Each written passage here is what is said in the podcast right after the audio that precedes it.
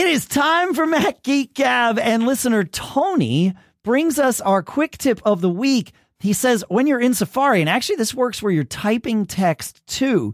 If you highlight currency, and this is on your iPhone, we can't, we haven't found this to work on the Mac yet, but maybe there's a way.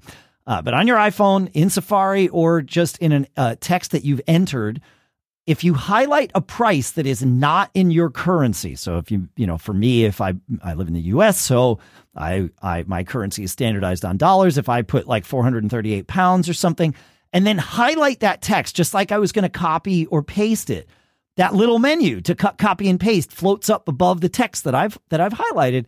Scrolling to the right on that menu when you go two steps to the right or two screens to the right, two scrolls to the right. I don't know what the right way to say it is. Whatever it is, you will see the currency translated to your local currency right there. And that works highlighting it in Safari. It also works uh, just highlighting text you typed.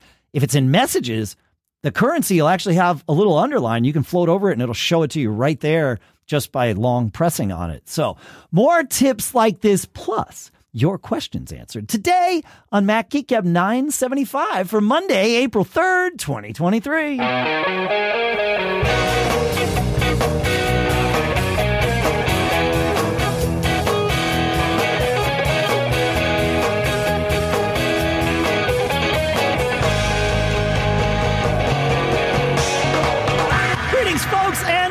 Welcome to Mac Geek Gab, the show where you send in tips like that and we share tips like that. You send in your questions, we answer your questions. Sometimes we have questions of our own that we try to answer. And we sometimes, but probably won't have time for it today, we share your cool stuff found and our cool stuff found so that we can learn about all the new tech and, well, cool things that we have found. Really original name for that segment, but it seems to have stuck. The goal in doing all of this is that every single one of us learns at least five new things every single time we get together. Sponsors for this episode include Clean My Mac X.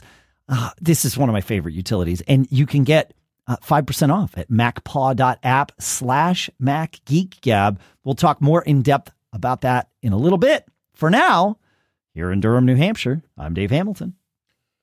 And here in Fairfield, Connecticut, this is John F. Braun. In here in I think Lee, New Hampshire. I have no idea where I am right now. no, I'm home. It's Pilot Pete. I've been on the road all week. I haven't trying to catch myself. I uh I was actually surprised when you said John F. Braun today. John, I, I knew it was you. Like we even do this on video, so I'm looking at you. I heard you say here in Fairfield, Connecticut, and I was expecting you to say Pilot Pete. I was taken aback when you said John F. Braun. I don't know what that says about my mental state, but it does not bode well for the future of this particular episode. I'm just going to say. Just gonna Isn't that say. like picking up a drink and expecting Coke and getting water or something? You know, it's like Yeah, or oh, getting no, milk. wait. yeah, Yeah, something. right? Yeah, like wow, super different. Yeah, like warm milk instead of ice cold Isn't Coca Cola. Expected at all. That's right. yeah. It All was- right, Yeah. let's talk us, about John. the Finder, guys. That's a good idea. Um, Aron has uh, some shortcuts to make your life easier. Um, if a Macintosh window has a title, like the Finder window, then you can usually command click on it to see the path. Um, in the Finder, you can also use command up arrow and command down arrow to transverse the hierarchy. It's one of those what did you do keystroke commands. Also, command double click on a folder will open the folder as a tab in the Finder. Oh. And command option double click will open the folder as a new window. I didn't know about the command double click to do the tab. That I got wow. Yeah. Or maybe And finally, maybe I did. I don't know. Sorry, keep going. Yes. And then finally, in the open dialog, you can grab a file or folder from the Finder and drag it into the open dialog to have the dialog jump to the dragged file or folder directory. What? Oh, I had no idea that. Yeah, it's uh, but- Huh. yeah, I knew about uh, I knew about that one. Oh, I don't I use it that often because I use default folder. Right, right. Yeah, same. That's probably why I did not know about that one. Uh, that's pretty good. So, so if you you have an open save dialog and then there's a Finder window sort of in the background. You can grab a file or folder and just drag it on top of the open save dialog, sort of from the background to the foreground, if you will, and then Mhm. that that is that how it works, and then it will auto navigate you to that. Is that right? As far as I know, yeah. Wow. All right. Yeah, that's cool. Okay. All right. Yeah. Huh. Interesting. Interesting. Interesting. Uh, let's see. I've got one from uh, PC Unix in our Discord channel who shared. He says, um, "I didn't know that you could share individual reminder lists, and you can." Uh, and he says, when I realized this, I was very happy because my wife makes pickup stuff lists on post it notes and then loses them in her handbag. She uses notes on her phone very well, but uses that for so many other things that she can never find her pickup list. So she creates a new one. So confusing. Uh, but yeah, you can share and even better, assign reminders uh, to other people. So you once you've shared the reminders list, then uh, so you you know you you pull up the reminders list, you share it, right? And this is in reminders, not in not in notes. You share the list, and then you can assign a reminder in a shared list. So if like the three of us had a list together of shared reminders, we could assign them to one another. So it was like, oh, okay, this one's for John, this one's for Dave, this one's for Pete. Uh, I had no idea of any of this. Apple's got a support article that we'll link to in the show notes at macgeekgab.com or mgg.fm slash 975 because that'll bring you right to the notes for this show. But uh, I had that no- assignment, that assignment ability is huge. right? I had no Yeah. idea. I, I wonder how, yeah. Um, in also in reminders, when I updated to macOS 13.3 this week and then launched reminders, to be fair, this might be the first time that I've launched reminders since I ran Ventura because I generally, since I installed Ventura, since I generally don't use Apple's reminders app, I use BusyCal to manage my calendar and reminders. So it's possible, but it says you can pin your favorite list. You can create reminders templates. Uh, so if you didn't know about those things either, well, there they are. So thanks for that, PC Unix. Yeah, the whole sharing. I like this is a paradigm I need to sort of wrap my head around. This sharing of reminders. That's um, Right. yeah, yeah, cool stuff. Or quick tips, but it is cool. They are cool, quick tips. All right, John, take us to Keith. All right. Keith has another tip courtesy of his kids, sort of. You may already know that the S Lady can stop alarms. Hey, S Lady, stop the alarm. One day I That's found that one new, my- by the way. We ranted about that on this show a couple of years ago, where you could set an alarm with Hmm. S Lady, but you had to touch your phone to stop it. Thank goodness they fixed that. They must Well- have been listening. Yeah. Yeah, that's right. Thank you, Apple. So one day I found that one of my girls had left her alarm on during a day off from school and she wasn't turning it off. So I went to her room and I said, Hey, S lady, stop the alarm, assuming that her phone would respond. However, instead I heard Siri on my phone say, Would you like to turn off um, the alarm? Uh, a dialog box was on the screen to confirm or not. I confirmed and it turned off her alarm. I did some experiments later and found that you can simply respond with yes or no. Furthermore, instead of saying stop, you can also say snooze. One thing that I haven't tried to do is that to do this when more than one phone alarm are going off at the same time. Oh, I yeah. sort of think that you could say stop person's alarm to stop a specific one or possibly all to stop them all. Oh, that would be interesting. I also assume that this would only work with those who are on your family plan. Perhaps there are other family plan tricks associated with Siri as well. Yeah, I've never run into that, uh, but it. I mean, it makes sense because we're on a family plan. We share. Well, we share with six people. You don't share a family plan with your parents, John? No. because you can have six people on your plan, and it makes that Apple One subscription uh, Cheaper. way cheaper. exactly, because we because we have the four of us. Well, I mean, really, only two of us live in my house now. We're basically empty nesters. Uh, you know, our son lives across the state doing an internship over in Keene, and then our daughter lives in Italy. But we're still part of the same family plan, and Uh, and then we also have my dad and his wife on the plan because you can have up to six. And why wouldn't you? It's, you know, they you you share the same iCloud storage pool, and then everybody gets Apple TV Plus and all of that stuff. So Nice. yeah, yeah, yeah. I wonder if, if probably not, if you could set somebody else's alarm. Like if I could say, hey, yes, lady, set my son's alarm. Because he didn't set it when he went to bed. But Hey, hey, hang that on, could play havoc. hang on. Let me let me try something here. Uh, Okay. yeah. Hey Mute Siri, so set Lisa's alarm. Eleven oh five a.m. Let's see. No, it set my alarm. Oh, and it named it Lisa's. So the Oh. answer is no. You cannot. Okay. And my apologies to everybody whose phone knows my Just, voice. just set an alarm. yeah, well, it I like it- Siri's pretty good with with ignoring voices that aren't you. Like even my It son and I, who recognize. sound quite similar, uh, rarely can we trigger one another's uh, stuff. So yeah, so yeah, interesting. So no, you can't set alarms for other people. That's uh, and I wonder if the phone if it's using some sort of proximity detection too to make sure that I'm not turning off the alarm for say my daughter who's in Italy when none of her devices are here, even though we're on the same family plan. Like I, I wonder. that could wreak real havoc. Yeah. I mean, Yeah. You know, Yeah, exactly. So if anybody knows, feedback at macgeekgab.com. We'd love to know that. But really quick tips if you have them, that's how these got here. Or that or our macgeekgab.com slash discord. So send them in. We'd love to hear. nice. Feedback at macgeekgab.com. No, John, I clearly heard him say feedback at macgeekgab.com. Pete, what did Tim say? Uh, Tim actually gave us a twofer, as it were. So he was listening to show 973 and he wanted to further expand on two things. The first one was talking about the path bar in Finder. Um, just so you know, if, if you don't have uh, in Finder your path bar showing, you can hit alternate command P and it'll show the path bar. It will also hide it if you're already showing it. When you selected a file in the Finder window, right click on the file icon in the path bar, and the default copy option is to co- copy its path name. With loads of external drives, I've used this feature combined with the Paste app to copy file path names. So wherever it is, I happen upon something I've been looking for.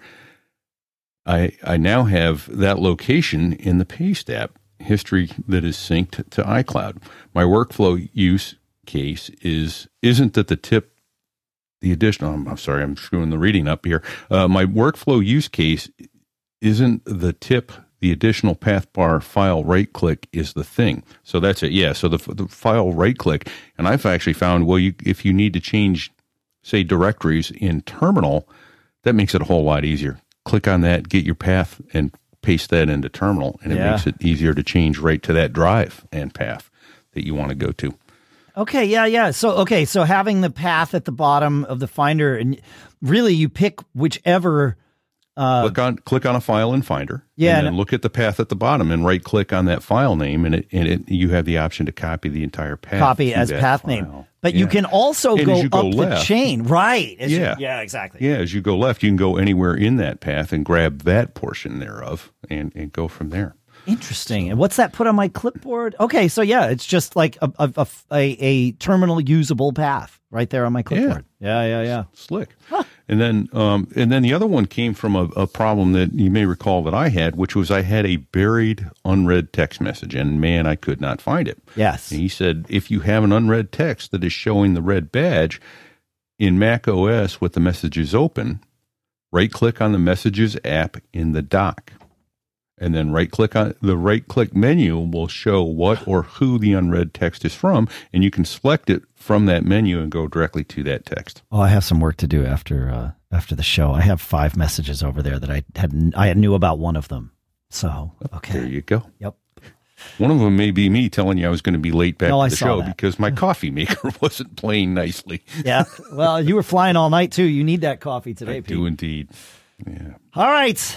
Uh, Hey, real before you go, go. I put it in more? our Discord live check. That video I sent you guys, one of the most active thunderstorm cells I've ever seen. It's in our Discord live chat. yeah, I'll put it. Uh, I'll put a link Twenty- to the uh, Discord Yeah. live chat in uh, i right here in the show. There you go. Twenty five seconds of unbelievable lightning. Yeah, yeah, I was I was blown away when you texted us that video. That was uh, that was impressive, man. Yeah. All right, John, take us to Paul. I'm going to take us to Paul. Um, Dave and John suggested to intentionally call using FaceTime audio when calling people internationally. Why not just do that all the time and make it your favorite? It's not speed dial, it's favorites. When you add someone, you can select to call them via FaceTime or Teams, cellular, or other apps. It's true. I, yep. Yep. I did. I as soon as his tip came in, I changed my daughter's. I removed my daughter from favorites because I had like her cell number in there, and I added her uh, with her FaceTime audio, and now that's what's in my favorites by default. Yeah, mm-hmm. it's brilliant. So, you know, I, I, haven't done it in a long time because I usually either do FaceTime or Skype or something like yeah. that. But so does Mint Mobile charge for so know, that international calls? yeah, well, yes. I mean, if if I were to call my daughter's Italy number. Like she doesn't have a U.S. number anymore. She has okay. a, a, a, you know that that eleven euro a month SIM card in Italy. Right. Or eSIM, but Can it gets send us one. yeah, exactly. it gets her 150 gigs of data and unlimited voice and unlimited SMS. So yeah. Uh, so if I were to call that number, yes, I would pay it, like the international long distance charges, whatever you're supposed yeah. to call it. Yeah, exactly. Yeah. So yeah, so we just FaceTime audio, but. Uh, I to to answer Paul's uh, rhetorical question, why not just do that all the time? I don't want to do that with everyone because I pay for my data, and I have a, a, a, a you know I only buy a limited amount of data per month, so I don't want my default calls to be using that data. Obviously, if I'm calling my daughter, even if I'm on if I'm on Wi-Fi, none of it matters, of course. But uh, but if I'm on cell data, and look, audio doesn't burn a ton of data. It really probably in the end would make zero difference to me, but that's yeah. why I don't do it. So, but yeah. That's a pretty good one, John. Yeah. That's awesome. Yeah. All right, who's next on the uh on the old quick tips here? Uh I think we have Nick. Uh and we we actually tried this um in pre-show. Um it is possible to attach a Memoji sticker directly to a message rather than sending it as a unique message. This works on both Mac and iPhone, um, but uh, I do not have an iPad to test this with. But because messages is universal-ish, universal-ish. Try say that ten times fast. you to say. I would expect it to work there as well. To do this, bring up the Memoji Messages app find the emoji you want to send, press and hold on the one you want, and then drag it to the specific message. You can also stack multiple stickers on the same message. You can change the size once placed uh, during placement as well by pinching or pulling, um, by pinching or pulling it. Okay. Yeah. And we uh, verified this in pre-show. Yeah. It, now, at so first, I was like, how do you get rid of it? Um, right. Yeah. Yeah. It, and it because I thought holding, uh, uh yeah. So you got to. It, it's kind of weird. So you got to hold down if you want to get rid of it. Hold down. Then I think it has sticker details, and then swipe to the left, and you'll have the option to delete it. So. Yeah, you right.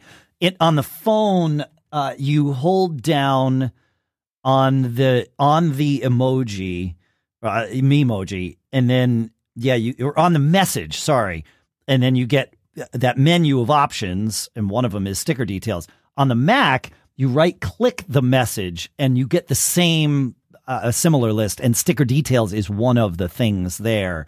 Uh, so you can remove it, but when you remove the the emoji it as a sticker, it only removes it for you. Uh, in our shared chat that we have with the three of us, when I removed it from mine, it remained for the two of you, and and the same was true in reverse. So yeah, yeah, yeah. yeah. And when I first read this, I, I understood it to be like when you're sending a message, but no, we're talking about reaction. So Dave sends me a message, I can then drag a emoji onto the message he sent me, and it pops on his screen as a reaction. Yes. to it. So Yes. that that was uh, what needed to be Yeah. clarified also for me and pre pretty cool. Yeah. it is. Yeah, that's awesome. Yeah, it's fun. It keeps it fun. Um, Ari has a tip for us today that uh, I that I like. Although my guess is it would cause issues with Ventura, at least in terms of the way I've been having core audio issues. He says, as parents of a baby who sleeps in our bedroom, we needed a way to be able to watch our shows on my laptop without waking the little one. As you know, you have the option to share audio between two pairs of AirPods on iOS and iPadOS. However, disappointingly, no such functionality exists on the Mac as of yet. The workaround is to pair both pairs of AirPods with my Mac. Then go into Audio MIDI setup and create an aggregate speaker tool. He says, I call mine SharePods, haha, which outputs sound to both sets of buds at the same time. It works pretty okay, he says, but certain services like YouTube TV and HBO Max will freeze or not work when you try to use this. Maybe it's a licensing issue. Oh, that's weird. He says also, when you turn on the aggregate speaker, you both uh, have the ability to control volume individually on the pods as well as your volume control on the keyboard. Uh, you can only adjust volume through the UI of the browser. Oh, uh, maybe I'm missing this. You both lose the ability to control volume individually. That makes more sense. He says you can only adjust volume through the UI of the browser, and this brings it up and down for both pairs of buds simultaneously. Also, it's pretty quirky to get working sometimes, requiring multiple pairs and toggles. So it's not perfect, but it's the best you can get until Apple decides to roll out Share Audio to macOS. So I have some tips for you. You could you can go back into Audio MIDI setup and set different output levels for different speakers of an aggregate device, I believe. So I think you can set a relative difference between the two. You could have one louder or quieter than the other, I believe. I haven't tried this with AirPods yet, but but that's worth checking out. And then um Rogue Amoeba, why can't I remember the name of the app that they have that lets you control the volume? Sound Source from Rogue Amoeba lets you control the volume of devices that don't let you control their volume.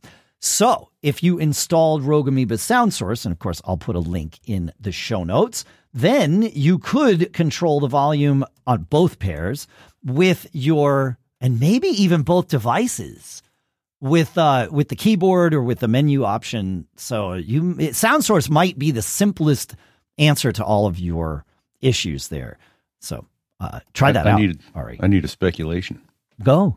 Let's say you've got two sets of AirPods Pro second gen. The nice thing about those is you can put your thumb on the back of the stem of the AirPod and slide your finger up and down to in, to adjust the volume without having to go to your watch or your iPhone or whatever to change the volume. I'm wondering if that would work. No, I. I think that's that's what he was saying. Is it doesn't because what that does is it tells the device to change the volume. change. Gotcha. And since the device, it, it- the, the the host device, the the computer in this case, right, the Mac. So I mm-hmm. probably not, probably not. But I don't. I, I can't say for sure. Yeah, it's loo- eh, it's looking at all four AirPods as one. Yeah, it's looking at the aggregate device as as the Yes. in use device is is exactly it. And in fact, the one thing that might not be clear based on the way that I read Ari's thing is once you create that aggregate device, you have to then set that as your sound output device. So you will add it and then a new entry shows up for him. It's called SharePods because that's what he named it. But that then shows up in the uh, you know, the sound output list. And so you would choose that and then things would go to uh, to the, the That's in SharePods. system settings. That is in system settings. Fish Yeah, shaker. exactly. You're right. Yes, system settings. Is that what we call it now? I can't even Yeah, remember. I used to be preferences. Thanks, Pete. Yeah, now I remember. Now I remember. All right, we got a couple more quick tips left. John, you want to take us? Uh, you, you want to take us to both of them? Yeah, Yeah. so I had to do some investigation here. So Allen sent in a very short, quick tip. Um, zoom toggle by hitting Option Command 8. I'm like, okay, let me try it. And I tried it, and it didn't work. Okay.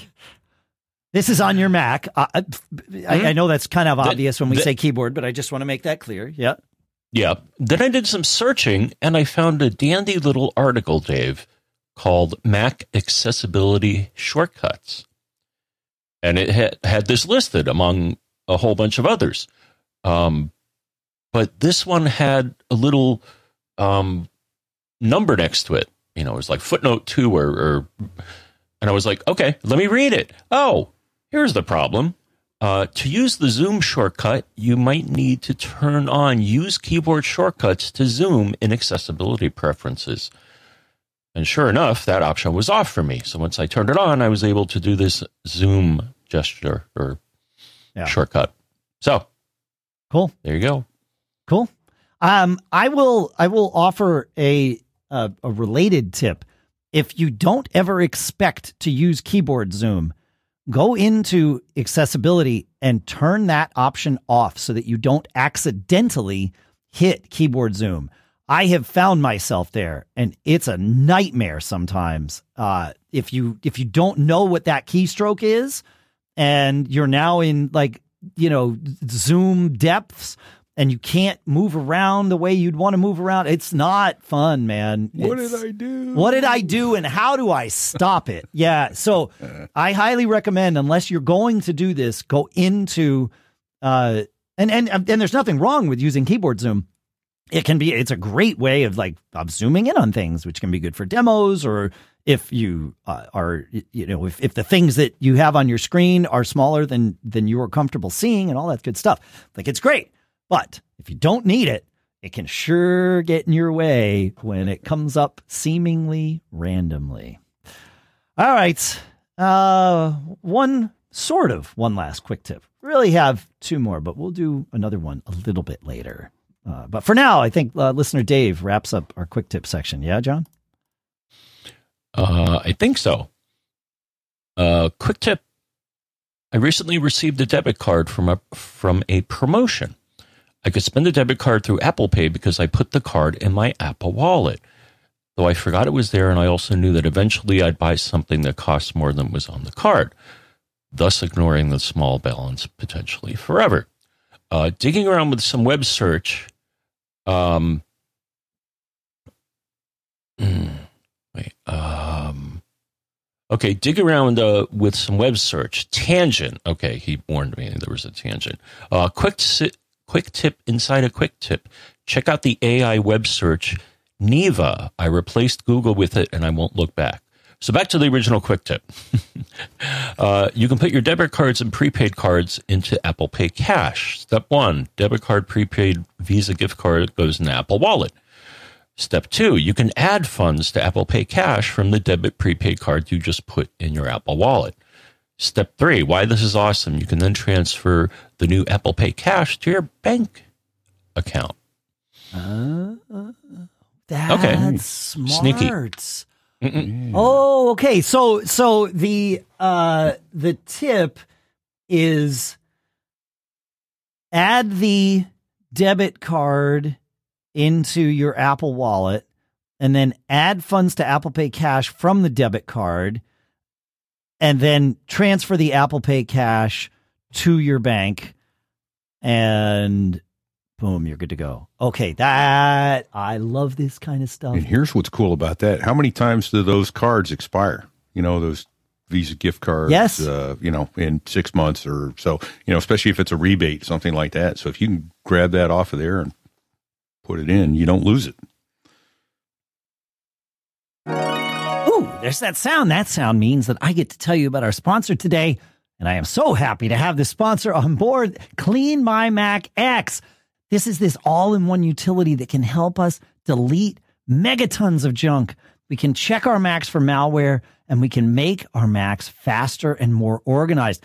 We've been talking about this app for a long time, and that's because it's been around for almost 15 years and is notarized by Apple, and it's even available in the Mac App Store. So if you want a better running Mac, go get Clean My Mac X today with 5% off at macpaw.app slash macgeekgab. That discount works only for two weeks. So go now to macpaw.app slash macgeekgab for 5% off. John and I, we've been using Clean My Mac X for a long time. We love its Space Lens feature is one of my most used things, but I use all kinds of stuff in there all the time. And hey, one more thing.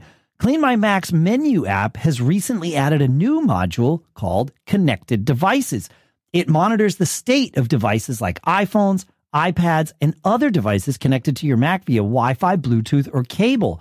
The menu app remains free for all Mac OS users, so feel free to check out the new functionality there too. And our thanks to MacPaw and Clean My Mac X for sponsoring this episode. While I've got you here, I got a show to talk about. Listen, when the New Yorker magazine asked Mark Zuckerberg how he gets his news, he said the one news source he definitely follows is Techmeme. For four years now, the Techmeme Ride Home podcast has been Silicon Valley's favorite tech news source. The podcast has become so successful, in fact, that it launched a venture fund where the listeners to the show are the limited partners in the fund. The Techmeme Ride Home is like TLDR as a service. It's not just the latest headlines from the world of tech, it's also the context around the latest news of the day. It's all the top stories, the top posts and tweets and conversations about those stories, as well as behind the scenes analysis.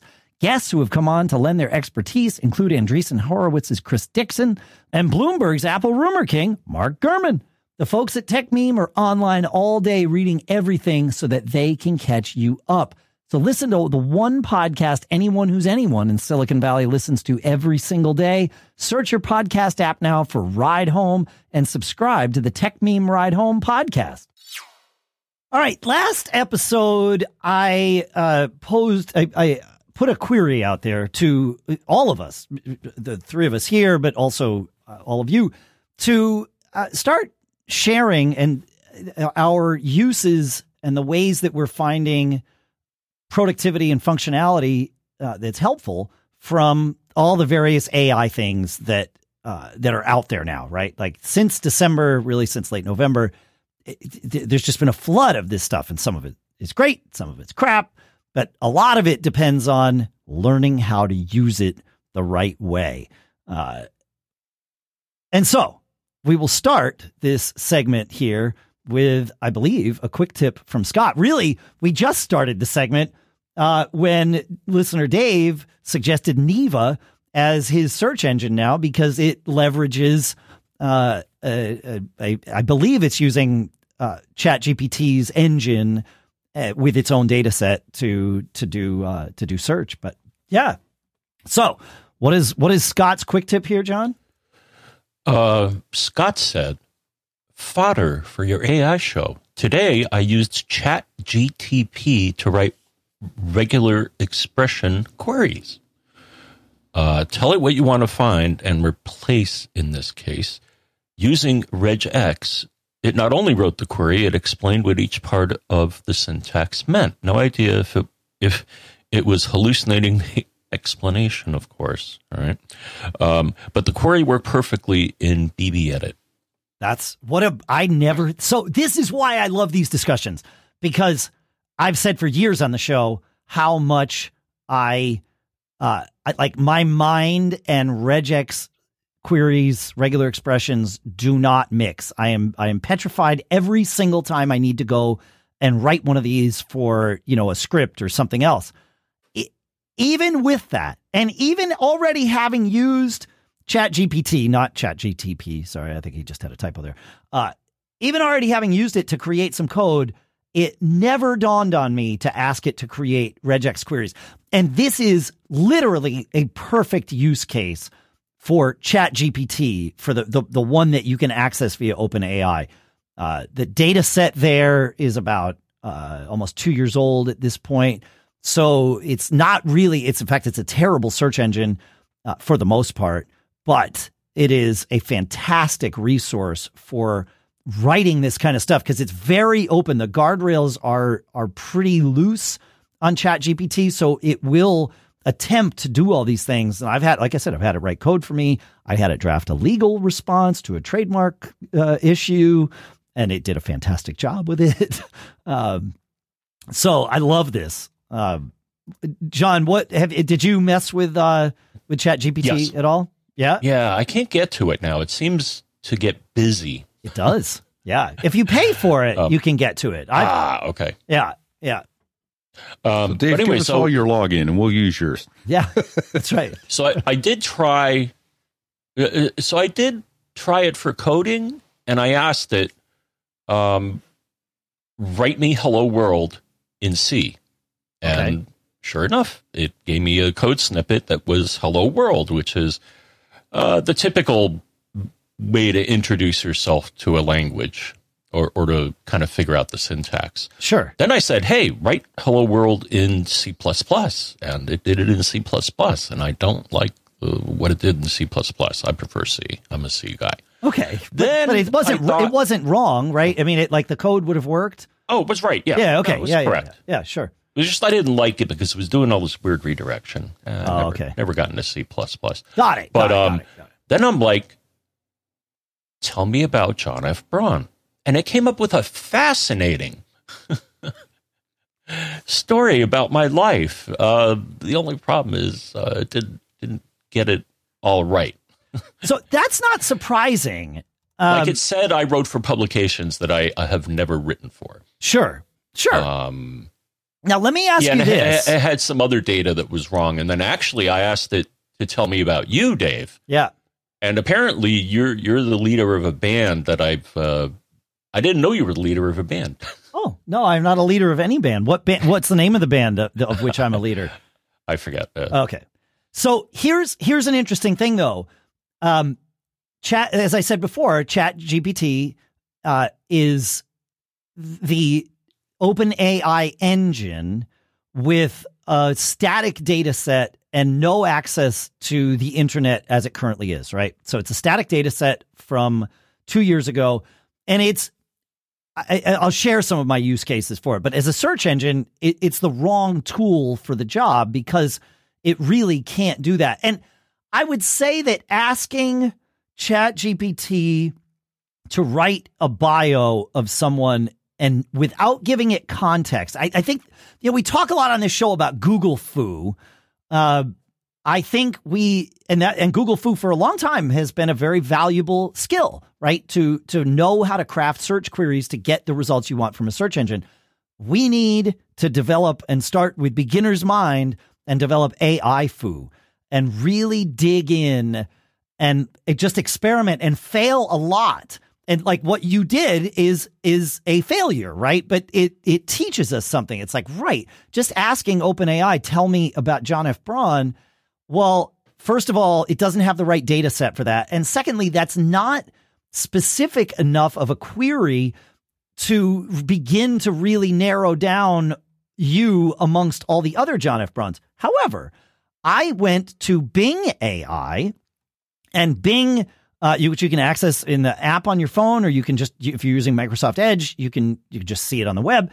And Bing AI uses OpenAI, uh, so the same Chat GPT engine with Bing's data set of the entirety of the internet and current data, and it shows you the sources from which it grabbed that data. So I put in the exact same query Who is John F. Braun, the podcaster, into both ChatGPT and Open and uh, and Bing AI. So same AI engine, different data sources. ChatGPT's, you know, the OpenAI chat engine gave me terrible uh, results. It was like it it said that like like you said it was it it it merged you with but probably six other people, It's just what it did for me. But when I asked Bing AI, who is John F. Braun, the podcaster, so John F. Braun's a senior software and, computer engineer, as well as podcaster. He's the co-host of Mac Geek Gab, a weekly show that helps Mac and iOS users troubleshoot their issues and get to the most out of their system. Uh, he's been involved in online publishing since 1998 and has provided editorial, podcast, and photo coverage of various tech industry events. He has a strong history of researching, benchmarking, and deploying a wide range of technologies and has 23 U.S. patents to date. You can find him on LinkedIn or on Twitter at John F. Braun. So, like, wow, it scraped my resume. Cool. Exactly. Right. And it says that it scraped your resume because it uses LinkedIn as a search. So, uh, you know, if you want to use AI with a search engine, use Bing AI or use uh, Neeva.com because that is what it's built for. Using ChatGPT as a search engine is a terrible idea. However, using ChatGPT to do things like I took the transcript uh, of two episodes ago, the segment where I reviewed those two movies, uh, Still, the Michael J. Fox movie, and Tetris, which uh, just came out uh, this weekend, and uh, and I reviewed them both audibly here on the show. So I just took the raw transcript that was computer generated, which was, you know, like not perfect, at, even close, and included all of my ums and ahs and all that stuff because, and all the verbal ticks, because that's what happens when you talk and when you transcribe talk. So you wouldn't want to have read this. And I just pasted that in to Chat GPT. And then, so now I've tr- I'm training its language model, and I said, okay, take that transcript that I just pasted in and formulate it into a review of the two movies I saw. And it gave me two paragraphs of very concise review. Uh, I recently had the opportunity to attend the South by Southwest conference in Austin, where I had the chance to see two movies that will be released on Apple TV Plus. The first is a documentary titled Still, which is about Michael J. Fox and his life with Parkinson's disease. The director of the film aimed to create a documentary that looked like an 80s movie, and the result is truly remarkable. The editing is impeccable, seamlessly blending footage from Fox's past roles with his current interviews, creating a compelling and emotional narrative. The documentary is one of the best I've ever seen, and I highly recommend it, even if you're not typically a fan of documentaries. That is my review of this. Way more concise than the text that I posted in. And that's it. Like I, I did nothing else other than paste the text in and say, dude, clean it up for me. So I was going to ask this question, and you just you you pre-answered it, which is, you know, I take my other show and I put it into Auphonic, and I grab the uh, the what do you call it? The transcript. The transcript, which is created by every word you Whisper by Yeah. Whisper AI, just just so that Yeah. people listening know what what tools are being Yeah. used. Yep. Yeah. So uh, it, it, I'm just thinking, hey, I could take that transcript, put it in there, and see if it'll give me a nice, concise summary that rates better than I can. That's going to sell what's in the show. That's And you can even t- like once it gives you the summary the first time, you can Yeah. say like that one. I said, all right, this is a great summary, but it's not going to be long enough if I wanted to say publish it as an article. So I said, make it three times as long, and it did. or make it Oh, so cool. shorter. What I do for Mac Geek Gab is I pump the transcript in, and I say summarize the episode. Mm-hmm. Or sometimes I'll write the summary of the episode if I don't want to like deal with waiting for the transcript because it takes a while for the transcript to uh, obviously happen. It's, you know, it's a 75 minute show or something. So I, I will write like for last week's episode, I wrote the little description that goes in the show notes of the episode. And then I pasted that into Chat GPT and said, make this sound more engaging. And it did. It took oh. my thoughts, made them better, punched it up a little bit, and it was like, great, okay, perfect. That's what I'm going to use. And I had to clean it up a little bit. Like it, you know, it doesn't know that we use the like five new things. And so it it changed that in a way that was perfectly fine, but just not on brand for us. So wasn't specific. Yeah, what- exactly. brand. Yeah. okay. yeah, so I cleaned that up a little bit, but it was much better. And then I said, okay, here's this. Take what you just created, what you just fixed, and distill that down into an SEO friendly meta tag that's between, or meta description, sorry, that's between 120 and 150 characters. And instantly it came back with that. Anybody still wondering why I'm super happy to pay $20 a month for access to Chat GPT? Right. it, oh, exactly. Because that fixes all your uh, publication you got it, information. You got it. A friend of mine who's one of the best public speakers I've ever seen, this guy, Tom Webster, he posted this on Facebook. Uh, he used to work for Edison. He's been in the podcast world for a very long time. Literally one of the best. Like, he might be number two. Steve Jobs being number one, Tom Webster being number two. He was asked to do a keynote recently. Uh, and the folks who invited him were very familiar with his work and said, "Hey, you've recently written uh, three blog posts, uh, you know, about these three separate subjects. I would like you to include uh, some of those ideas in your keynote speech." And Tom's like, "Great, like flattering. I love it when somebody hires me and actually wants to, you know, like have me and understands why what they want me to talk about. Like that's amazing." He took those three blog posts, pumped them into Chat GPT, just paste, copy paste, right? So pu- pump them in, and then said, "All right, synthesize these three into a 30 minute keynote speech uh, for me to deliver." Uh, to you know, and, and maybe gave some context about the you know the the, the audience that was going to be there, and that is the talk he delivered. So his thoughts, his ideas, killer assistant, super game changer. What a level up for 20 bucks a month. Yeah. So this is the way to use Chat GPT. Now, there are So what's other the downside? What's the downside? Yeah. Is it is it harvesting? Is is is this the new uh, big It- tech that's going to harvest all our data? I mean, it prob it, I don't Chat GPT's not because their Okay. their data set doesn't change. Like it remembers contextually what you've told it in any given query, but when you start a new query, it goes back to its static data set from 2021. You need to like refeed it whatever you want it to know. Okay. Yeah. Hmm. Yeah. It's amazing. Uh, it really like so I really want everyone to send John, did you have any other I have a ton of use cases here, but I could talk about this for a long time. But uh, did did you try anything else uh like AI wise? What what else have you tried? I guess is the question. No, the the two things I tried were writing code and telling me about different people. Okay. So I keep trying cuz like it like we need to just run into the walls on this, figure out what works, figure out what doesn't work cuz that's what's going to make this valuable for us.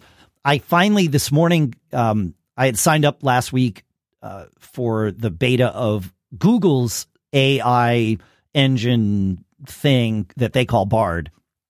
Uh now Bard is based on I believe based on Google's LaMDA technology and LaMDA was there was a white paper that Google released about LaMDA a couple years ago that really was the start to everything that we see now. It's what catalyzed OpenAI to do what they did and create ChatGPT. And from what the engineers that work on LaMDA have said, it's way better than what ChatGPT, way more advanced than what ChatGPT can do. In fact, one engineer quit last year because um, he said it was becoming too sentient. However, I got access to Bard this morning. Bard has big guardrails up. Like it's almost useless. Uh, it, you can't really ask it too many things. You can you can say uh, like it'll gu- it'll guide you a little bit. It'll say you know ask me about travel plans. Ask me about this. Ask me about that. So it's really not leveraging all of the data that Google has about everything uh, in the search engine uh, yet. But Bing is. But Bard will get there. But it, I found that quite limiting in my in my albeit limited tests with it this morning. Uh, as far as code, John, check out GitHub Copilot. It's like ten bucks a month, but there's a free demo. It will write your code for you, uh, right there in your editor, and it as context, of course, it uses you know the the the internet's library of, of, of unending library of code samples, but it also prioritizes using what you have in that project and writes you code for that project. I, I was talking to a, a friend of mine yesterday uh, who I work on in a different business, and and it's he's actually writing writing an iOS app for a thing that we were doing, and he said it was just like amazing, adding thousands of lines of code that he would have otherwise had to type or go online and copy paste from different frameworks or what you know whatever different examples and code samples and modify to his liking. I think and I think maybe that's really if there's a meta benefit of this, it's that sure, uh, you could go and collect all of the data to formulate the answer to whatever you need. But then it's up to you to formulate that answer. You've got to go do the legwork of finding the five different web pages that half describe what you're looking to do, but aren't quite exactly what you're looking to do, and then synthesize all that together. The AI is great at synthesizing that stuff, especially when you tell it what data set to use. So it's it's um it's pretty good. There's there's there's a bunch of uh, comments here that uh, in our in our chat, and I'm just looking to see if there's anything that we haven't talked about. Of course, Notion AI, yeah, they were uh, our sponsor last week. I think that's kind of where where this this conversation got catalyzed. Uh, but I'll put a link to them in the show notes again. And Rawl six hundred five in the chat uh, suggests an app called Mac GPT, Yeah. which Right. I have not installed yet. So uh, I will. That sounds Grabbing fascinating. Yeah, exactly. Yeah, Chat GPT in your menu bar. I wonder if that'll leverage my my login to ChatGPT. Like, so if I if I have my paid account, that not only does that get me access to ChatGPT even when they block out the free users when there's you know too much use case, but also I get to use the GPT four engine, whereas everybody else is the free tier uses the three point five engine. Open AI uh, for Bing AI is using the Chat GPT 4 engine, which is the more advanced one. So if you want to play with Chat GPT 4 or oh, uh, yeah, Chat GPT 4 for for free, go use Bing AI. Just um, be careful if it tells you it loves you. well, there was that thing. Did you guys hear about that? Um, no. What? No. Oh, Brian Roose, uh, Kevin Roose, sorry. Um, at the New York Times, and uh, this is just back in February. In fact, it was on Valentine's Day.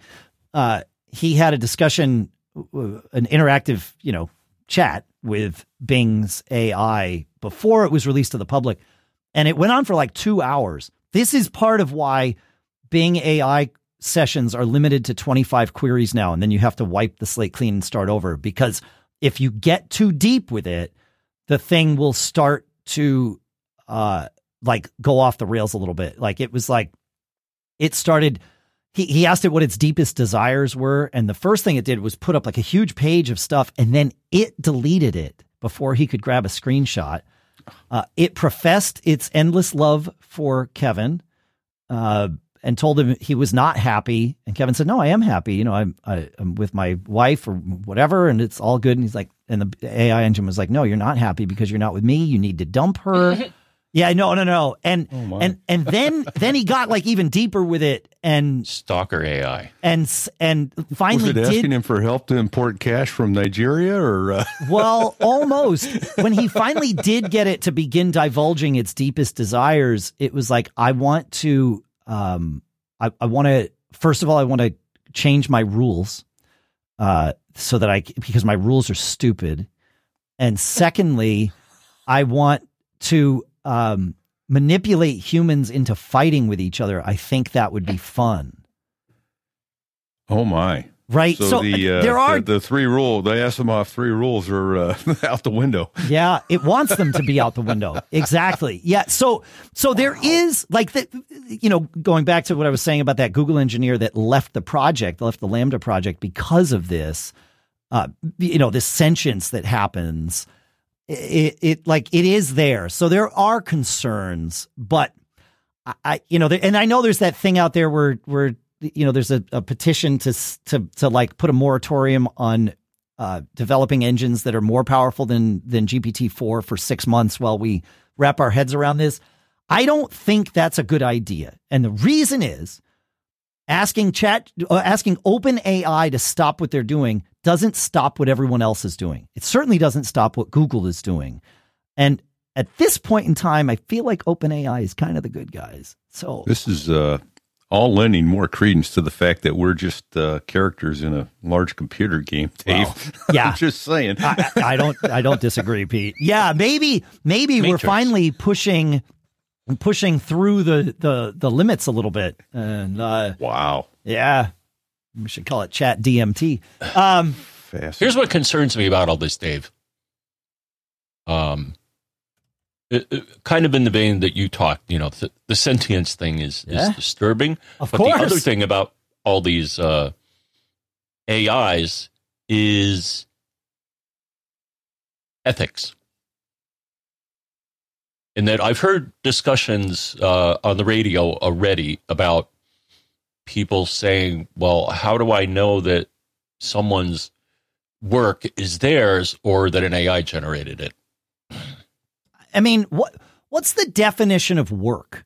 Uh, you know, I I I, I the think four letter word ending in K. Well, oh, but sorry. I think it's it's about using tools correctly. You know, when I was yeah. in when I was in school, and I'm sure this is true of of of the two of you as well for most of high school other than my physics class for most of high school using a calculator was verboten right all all the way through not just high school middle school as well yep. using a calculator was verboten my kids who are now in their early 20s when they were in middle school using a calculator was mandatory they had to have a calculator and it had to be a specific one so that it had all the functions And if I used a calculator in math class, that would have been cheating. But that that's ridiculous. Like, why not?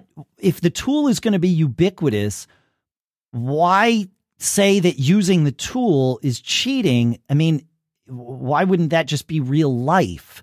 And as we just d- discussed, you can, if you like bad input equals bad output. If you put a crap query together or a crap prompt, I think we should call these a, what we type into an AI as a prompt instead of a query because you've got search queries and AI prompts. But if you put a crap prompt in, you're going to get crap results if you don't know what that tool is good for. Like all of us, we go in and the first thing we do is the ego search, right? Tell me about Dave Hamilton. And we realize, oh, it's, it's, this is terrible.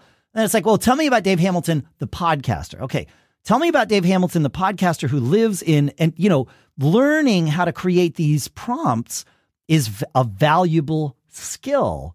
And learning how to take our ideas and ha- let the AI help us formulate them into more digestible thoughts is super helpful. So, uh, like, sure, asking the AI, write my term paper and then submitting that as your own work, that's not your own work. But what is your own work? Like, how much did you prompt the AI to get that term paper out so that it actually delivered on what you're supposed to turn in? You know, like, yeah. I, I mean, I, I, I agree with you that there's an ethical discussion to have, but it's definitely not binary.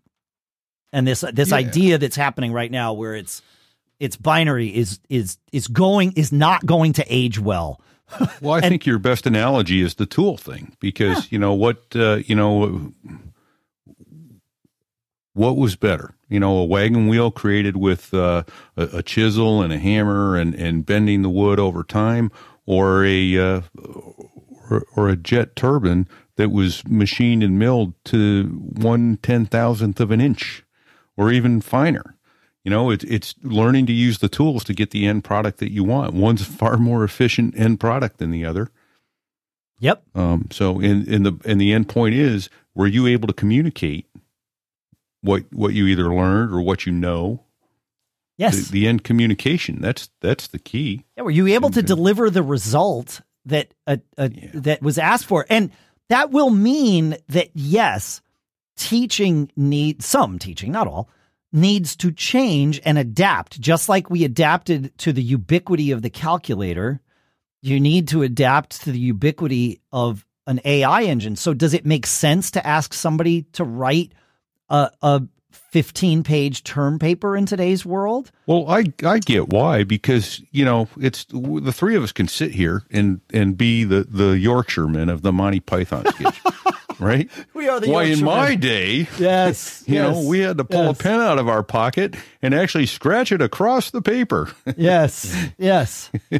And whereas, you know what? No, you don't have to do that anymore, but you have to be able to, you know, there's a lot of other skills that are required.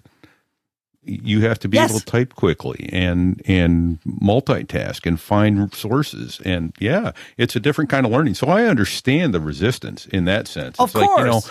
yeah, this is, you know, that's that's not how you learn to do this, you know. You know, if flying, there's another one. You know what? Steam gauges are, for the most part, gone. A lot of light hmm. civils still have them, but for the most part, they're gone. Everything's glass and electric. I can't tell you how I distrusted glass when it first came out. Oh, But- yes, of course.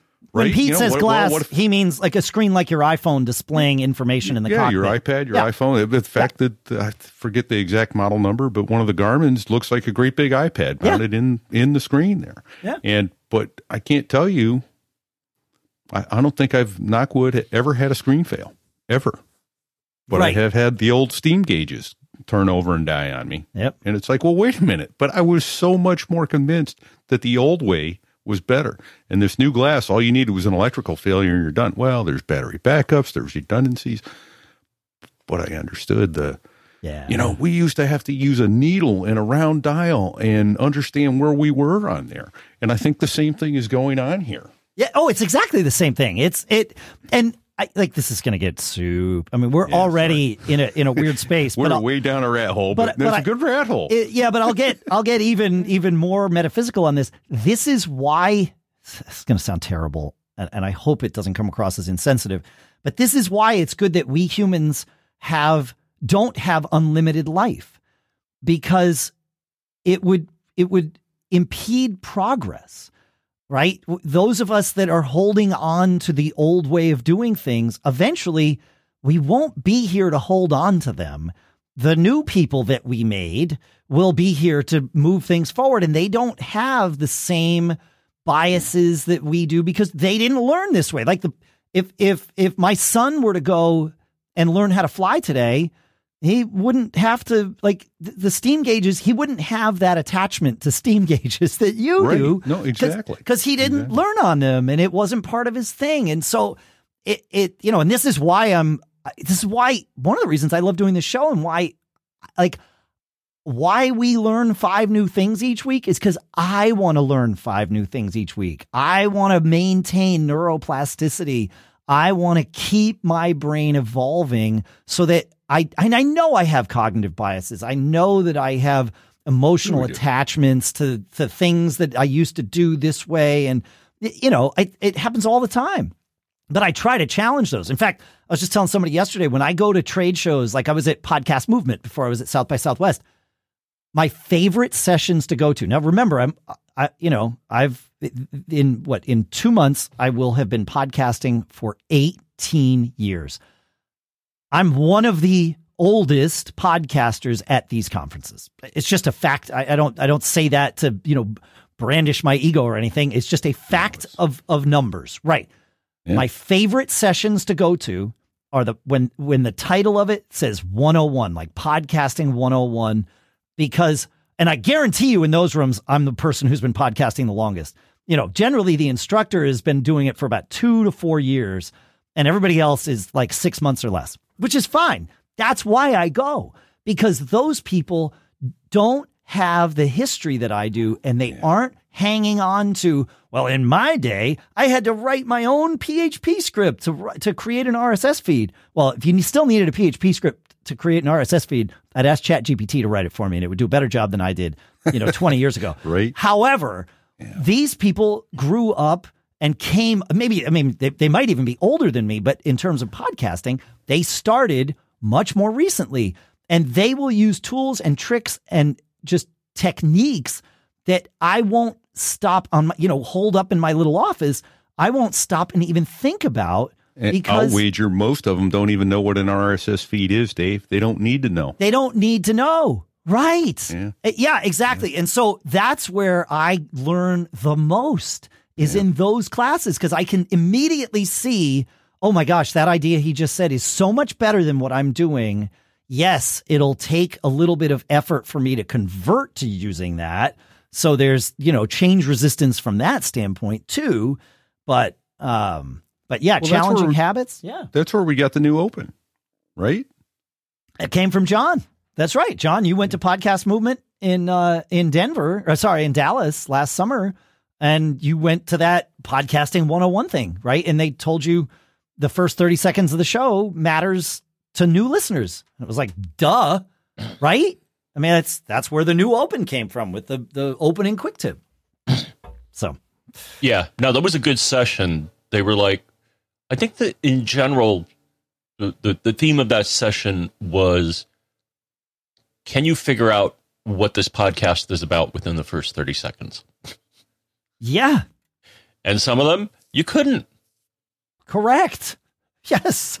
And ours would have been one of those unless the Yeah. name meant something to you. But the name, mm-hmm. remember, we started this show before there was an iPhone. So Mac Geek mm-hmm. Gab is not really the best name for this podcast. It is our name.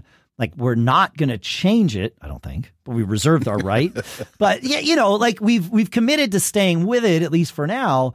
But it's like, yeah, we need to do something to really communicate that it's not just Macs, it's all Apple devices and really all technology. Don't we Speaking, change it to don't get caught? that's right. Oh, oh, huh, huh. All right, uh, Spitballing here. All right, I'm out. uh, Bruce, I'm going to go to cool stuff found because There we we've we, we, we've we've done enough here. So Bruce has a fantastic cool stuff found for us that really solves a problem that Ventura might have broken. He says, "I came across Power Manager, a $13 utility that gives you great control over power management tasks, even in Ventura, where it's no longer in the UI. He says, but wait, there's more.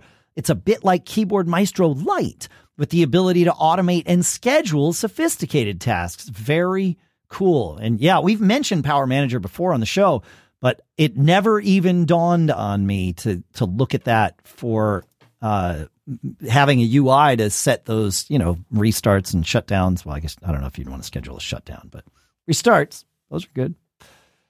Uh John, you want to take us to Chuck? Sure. So I'll take I'll take us to the next thing on my list while you look up Chuck. I Yeah, I um, got Chuck. you got it. Okay, go. All right, go. good. All right. Um, all right. From our pal Chuck. Um, Dave, I heard your comments about camo and your current setup. Thought I would share this because my phone bounces between being a phone and a camera on two different machines. Using camo, I have a small tripod and I use the Moment Pro tripod mount for MagSafe. All right. Um, to hold the phone. Uh, it comes off on and off easily, and the moment mount magnet is super secure, even with my phone in a case. Uh, some others I tried weren't. Um, a little pricey, but it does the job very well. Okay, thank you, Chuck. 56 bucks on Amazon as of the moment we're recording the show. No pun intended. Uh, yeah. uh, all right. The, the, oh, the next thing is something I've got and um, I, like I, air quality in our homes is super important. And especially having been in our home for like 18 years now, because we moved here right at the time we started Mac Geek literally a month before.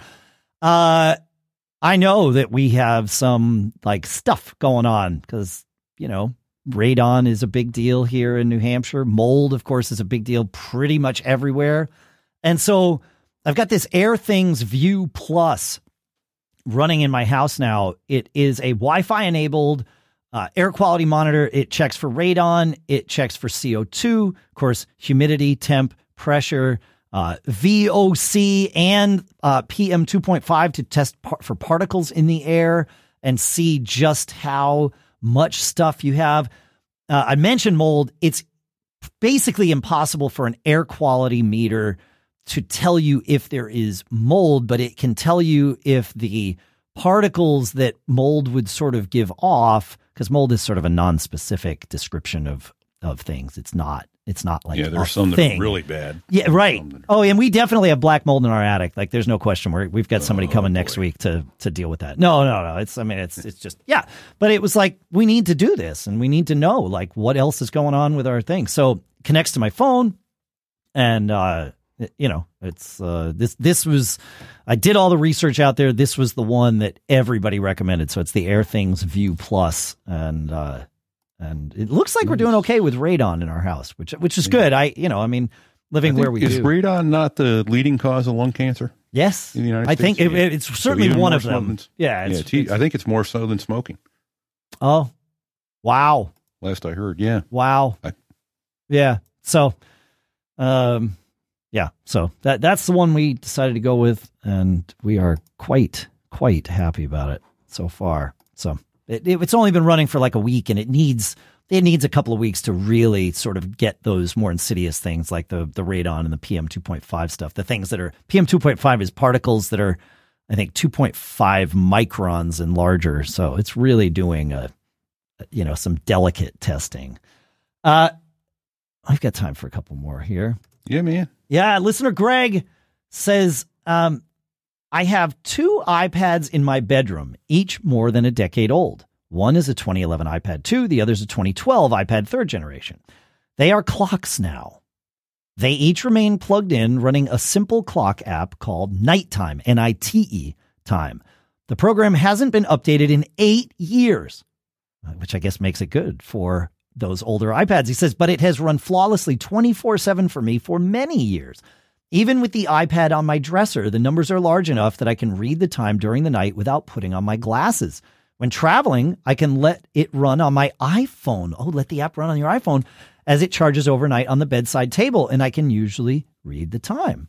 The app's free with extra colors and fonts available for the grand price of $1. The same developer has another app called Work Time and Work Time HD for iPad that puts the time and temperature along with a monthly calendar and the next few calendar events. He says, I have this running on an iPad on my desk at work. Well worth the $3 for work time and work time HD. Very cool, Greg. I love you. This is what a great use for old tech to just sort of have that screen that's up all the time. I, Yeah. huh, you know, yeah, huh. You know, I, we I, we we talk about weather stations occasionally on the show, and it's like, wouldn't just repurposing an old phone or an iPad with one of these Yeah. apps be better? Yeah. Right? I don't know. I mean, you know, it it, it's going to be off by a degree or two, maybe. Sure. Worst yeah, it's not it's not going to get your temperature outside, but Yeah. it knows the temperature in Durham, New Hampshire. It's like, Yeah. come on. You know, my We're temperature out, degree, maybe two. my yeah, my temperature outside isn't going to be exact either.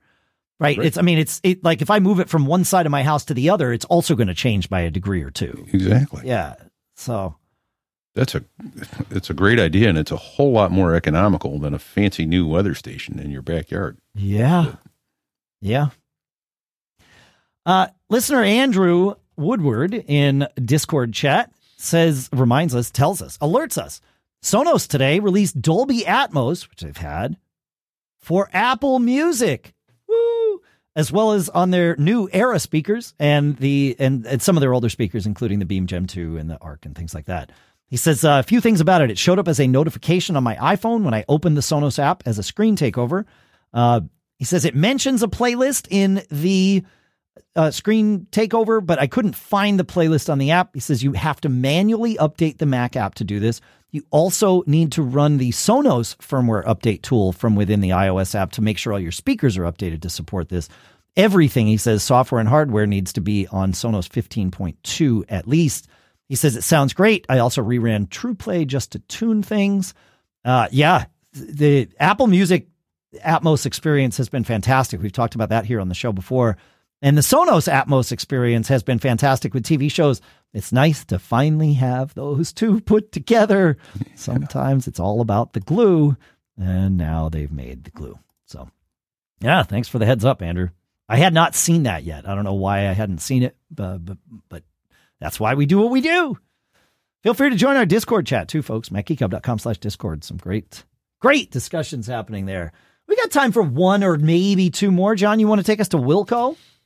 Wilco says, um, I have a cool stuff found. As I understand, YouTube videos also count. Yes. Of course. Uh, a couple of months back, my trusted Synology DS415 Plus died on me. All the LEDs blinking blue. Uh, I never seen that before. Well, that's- um, I've got one of but it sounds bad. yeah. Um, it had already served a good seven years, but still did a quick search and found a video of a guy with the same problem, but who also showed how he solved it by soldering a resistor between two holes on the motherboard. With nothing to lose, I tried the same, and with a 10 cent resistor, brought the Synology back to life. Uh, hopefully, I'll get a couple of couple of more years out of it. And Wow. of course, we'll link to the video. Huh. Huh. That's cool. Well, yeah, one that's awesome. Two, where now that they're gone, Radio Shack. Remember, you used to be able to go in there and get resistors and diodes and And the Battery going? Club. Remember the Battery Club? Oh, yeah. Yeah. Hmm. Where do you go? And I mean, I guess you go to Where- Amazon to buy that stuff now. okay. That's a good Yeah. question. Used to be nice to be just be able to go in there. Yeah. Okay, I need a three ohm resistor. I need. A, Yeah. And here's my four pennies. Thank you very much. I mean, there's Yes. it's, it's no Right. surprise that they couldn't stay in business doing that. Fair enough. Yeah, those should have been fifty cents each, I guess. Uh, you know, yeah. minimum. Yeah, yeah, you should have like yeah, yeah. I I used to love they had uh like a a, a rack, not a rack, a, a a chest of drawers, but tiny tiny little drawers that had like all the resistors in them, but also had all the adapters that you would need for like audio cables. And you could just go in there. Yeah. I would I would spend hours there and I would I would get a fistful of adapters and it would cost like $7, you know. Be like Yeah. perfect. Yeah. this is great. That's what I want. Yeah. I always like going there to get uh, to get a, a new uh, vacuum tube. Remember that? Oh yeah. Yeah, Well, those those you can definitely buy on Amazon because I bought them for uh, for microphones and speaker cabinets. So because vacuum David tubes- Sparks tells about going in there and programming on their floor model computers. when he was he could ride his bike over there, program Yeah. on their computers, and then you know basically sell them to customers. Look, you can do this with. Oh, cool. Yeah. Huh. That's cool. Yeah. If you didn't have, if you weren't able to have a computer at home, that was a good way to do it. I like that. Huh. That's pretty smart. All right. Well, this has been a fun little episode that we did here. This is. I really enjoyed the uh, the AI discussion. Same. I, I I don't want it to end, folks. I mean, hopefully, I am not hopefully. I guarantee that future AI segments won't be, you know, quite that long. That was almost a half hour. It was a half hour, is what it was. That's long for us. But I felt like it was important. We needed to start that. But I, I I really just wanted to do it to seed the conversation. Hopefully, you learn some things that you can use AI for and try and mess with. But really, selfishly, I want to learn new things. So send them in to us, feedback at macgeekgab.com. But we promise we'll share. It's what we do. Like, we don't just hoard this information for ourselves. We love to share it out. So push it out. Join. Maybe we need an MGG AI uh, channel in our Discord. I I don't know. We'll see. If enough conversations come up about it, it probably makes sense. But and that's how we do things in the Discord. We don't just create channels willy nilly. We we look and say, oh well, there's a lot of this. We should you know make a channel about it, like we did with Synology. That happened pretty quickly, uh, and it's been pretty good. You know, so yeah, yeah, yeah. MacGeekGab.com slash Discord is where you can come and uh, and join us. So that's what I got. We got a lot Download the more cool Discord stuff app. found. We got a lot more. Uh, we got a lot more, a lot of questions. We didn't get to any questions today, but yeah, send in your stuff. Feedback at MacGeekGab.com. I'll keep saying it. I think you said feedback at macgeekgab.com already. I did say it. Feedback at MacGeekGab.com. I love it. Thanks for hanging out with us, folks. Thanks to Cashfly for providing all the bandwidth. Make sure to go check out the other podcasts that we do Pilot Pete's So There I Was podcast. I do two others.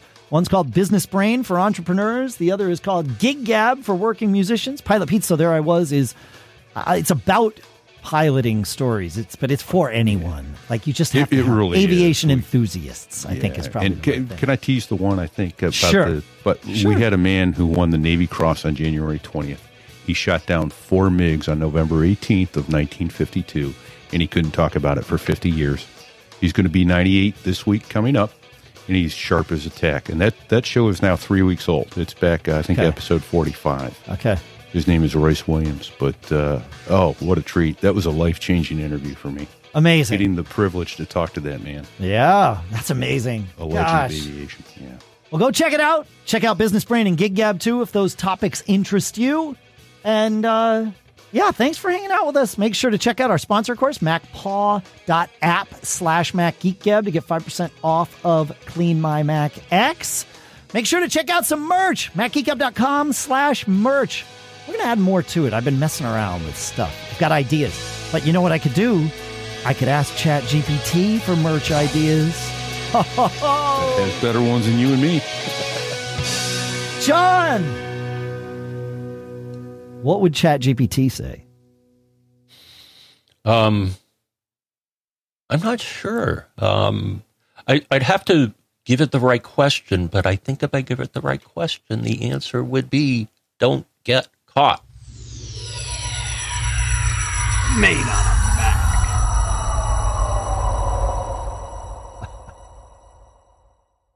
Later. I forgot to play the uh, the thing. The little. Uh, But the uh, this